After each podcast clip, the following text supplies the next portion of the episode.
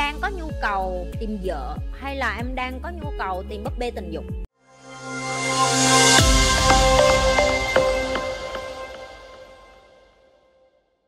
Chị Nhi chỉ em cách để nói khéo rủ bạn gái lên giường được không?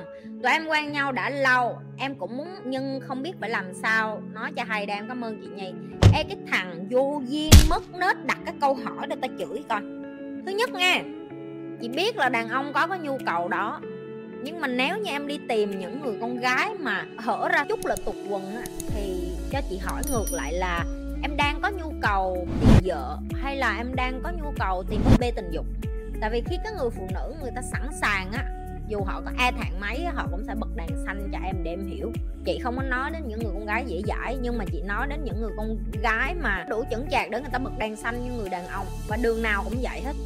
Em phải để cho người phụ nữ cũng thấy tôn trọng em ở cái chỗ là làm sao để người ta cảm thấy người ta gắn bó và tin tưởng em, và em không phải là một loại đàn ông dễ dãi để mà họ ở với em họ thấy yên tâm vậy, chứ không phải là em bạ con nào em cũng quất hết để người ta không muốn ngoại tình chẳng hạn. Thì cái mà chị muốn quay trở lại ở đây là chị không đồng ý là sẽ bày cho em làm sao để tụt quần một người phụ nữ. Tại vì chính chị là phụ nữ, chị không có nhu cầu đi hại một người phụ nữ khác. Là phụ nữ, chúng ta phải nâng đỡ nhau, chúng ta phải giúp đỡ nhau, chúng ta phải tôn trọng nhau, và quan trọng nhất nếu chúng ta mạnh mẽ chúng ta phải kéo nhau lên. Chị không chấp nhận và không đồng ý cho cái tư duy là ê, tao bày mày cái mẹo này nè để mày tụt quần con nhỏ không được chứ. Cái thứ hai, vậy em đợi hoài rồi chừng nào bạn mới cho? Nếu em không đợi được nữa thì em có thể chia tay bạn đó rồi đi tìm người nào mà dễ dãi hơn. Tại vì đó là cái nhu cầu của em, và em cảm thấy em quen một người mà không có tình dục em không chịu được luôn thì em đi tìm người khác thôi, có gì đâu, không có chia đó. Long Hà hỏi có phải làm việc lớn thì không nên có vợ không chị? Sao em gặp nhiều anh và xem nhiều người đều nói như vậy, chị nói thêm về vấn đề này nhé.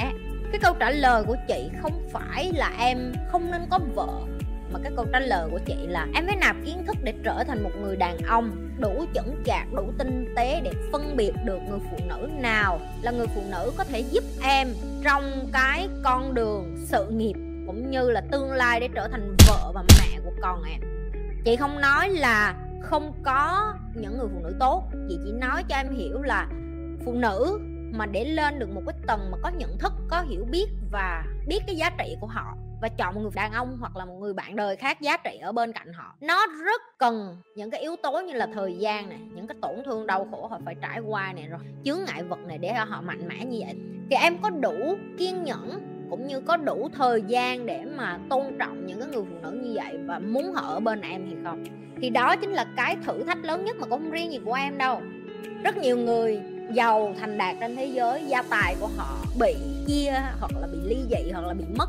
Thậm chí Britney Spears còn bị, mà Britney Spears là ca sĩ nổi tiếng thế giới luôn á, còn bị mà. Thì cái mà liên quan mình đang nói ở đây đó là khi yêu á, mình để cảm xúc khống chế. Khi để cảm xúc khống chế thì nó phải bắt mình ký vào một cái tờ giấy gọi là tờ giấy kết hôn. Cho nên mấy con mà đang yêu mù quáng mà đến nói chuyện tao là tao không có nói chuyện đâu. Tại sao? Tại vì chị nói thẳng với nó luôn đó là đừng có nói về cái thằng quần què đó, tao không có quan tâm. Mày ký hợp đồng hôn nhân với nó chưa? Nếu em nói với nó em ký hợp đồng hôn nhân với nó và nó đồng ý, có thể là thằng đó là thằng chồng tử tế của em, và thậm chí như em, Long, em là người hỏi cái câu này. Một người phụ nữ bây giờ đến nói với em là em yêu anh thật lòng, ký đi. Ngày mai anh có chết, ngày mai anh có thành tỷ phú em cũng vẫn yêu anh và ở với anh.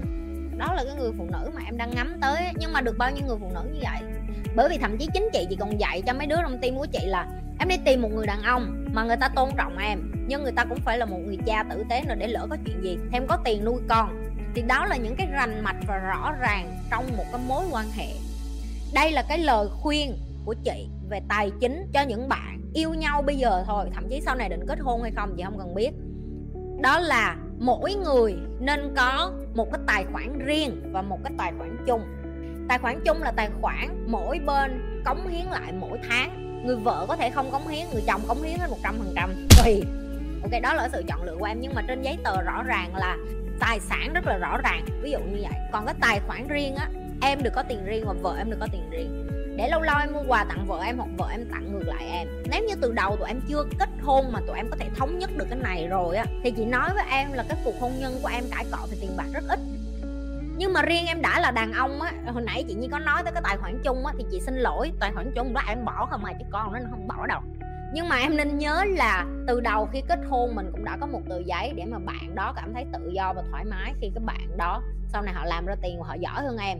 Em cũng không muốn vợ em cảm thấy họ lệ thuộc vô em, hay em cảm thấy như là họ không có cái chỗ đứng trong xã hội, đúng không? Em cũng muốn cho họ cơ hội để họ được làm giàu, họ được làm ra tiền, họ là doanh nhân và vân vân.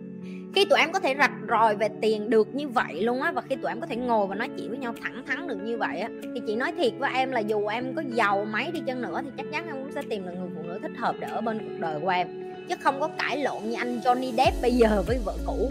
Anh Johnny Depp là một trong những ví dụ để em đang thấy là tại sao mà em yêu lộn người, em phải trả một cái giá đắt như vậy.